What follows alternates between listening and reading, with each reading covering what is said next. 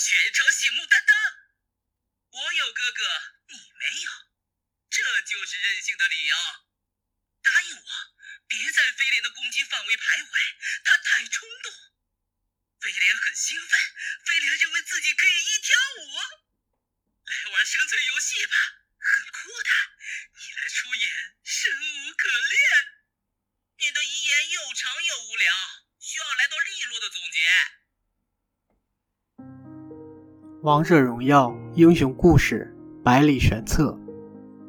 玄策不会忘记那个日子，来历不明的马贼冲破边关的城镇，然而齐心协力的守卫军和民众守住城门。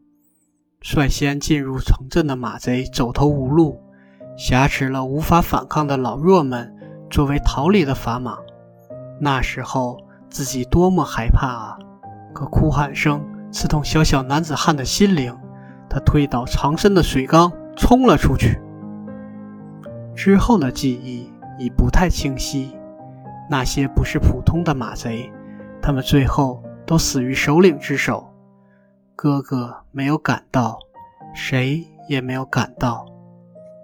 他被首领选中作为祭品，去唤醒某种强大的东西。所有人四散逃窜。在绝望和恐惧中，少年眼睁睁看着无名剑士代替自己卷入邪恶迷雾，直到周围一切归于寂静，圆月安静照耀着亘古不变的戈壁。那个男人带走了他。好些年来，他和自己单方面称之为师傅的这个人，生存于几近干涸的月岩海旁。经年累月的残忍训练，经年累月的残忍训练，使他成长为出色的暗夜行走者。可称得上伙伴的，仅有手中的飞廉。师傅蛰伏着，自过去部下手中取得情报，时不时消失又归来。他不信任任何人，永远独自行动。如此风格影响下，这个游荡在戈壁的小疯子。也惯于以一己之力惹是生非。自灾厄之后幸存的人们零星聚居，竭力在残酷环境和魔种的威胁下谋取生存。自然有人的地方，总不会缺少各种欺压和争斗。这个小疯子就是法外之地不公的克星。他起初仅仅挑战强于自己的魔种，很快便学会了穿梭于戈壁绿洲之间。去嘲弄、对抗，以让力量玩弄他人命运的混蛋、劫掠的马贼、横行霸道的游民首领、丝绸之路的生财者，以及试图占地为王的跳梁小丑们。这种疯狂的乐趣使他得以宣泄痛苦，去报复旧日悲剧的制造者，直到遇上那强大的对手。他的武技足够强大。雕刻半莲花的大剑，刀锋绽放，令魔种溃散。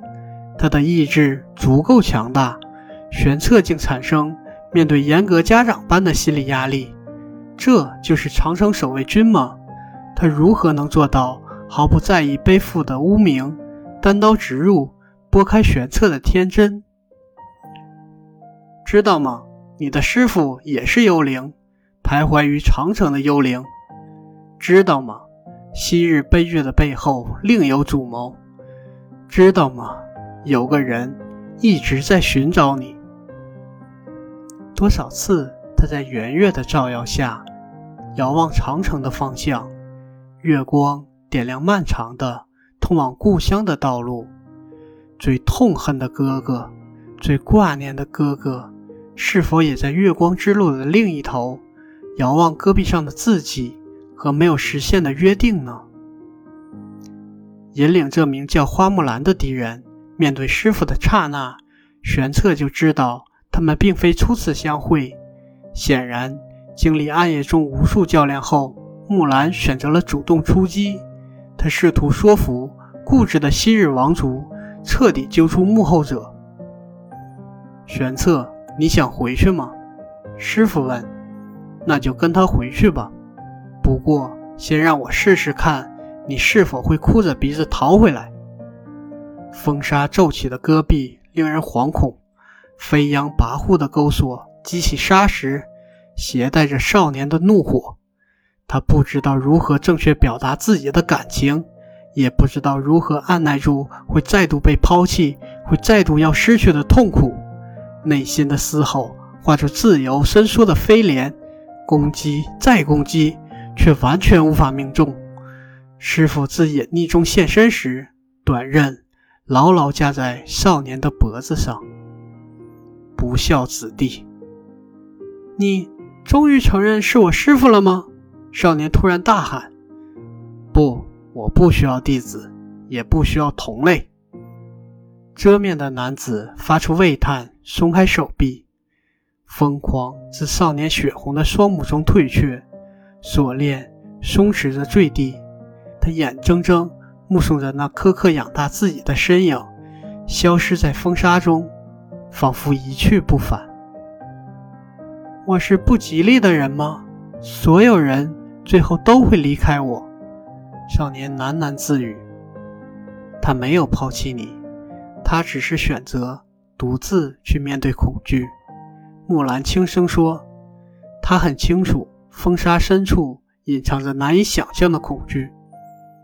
你们不是敌人吗？你怎么敢断定师傅在想什么？大概因为我们都有着自己要守护的故乡吧。”全场醒目担当。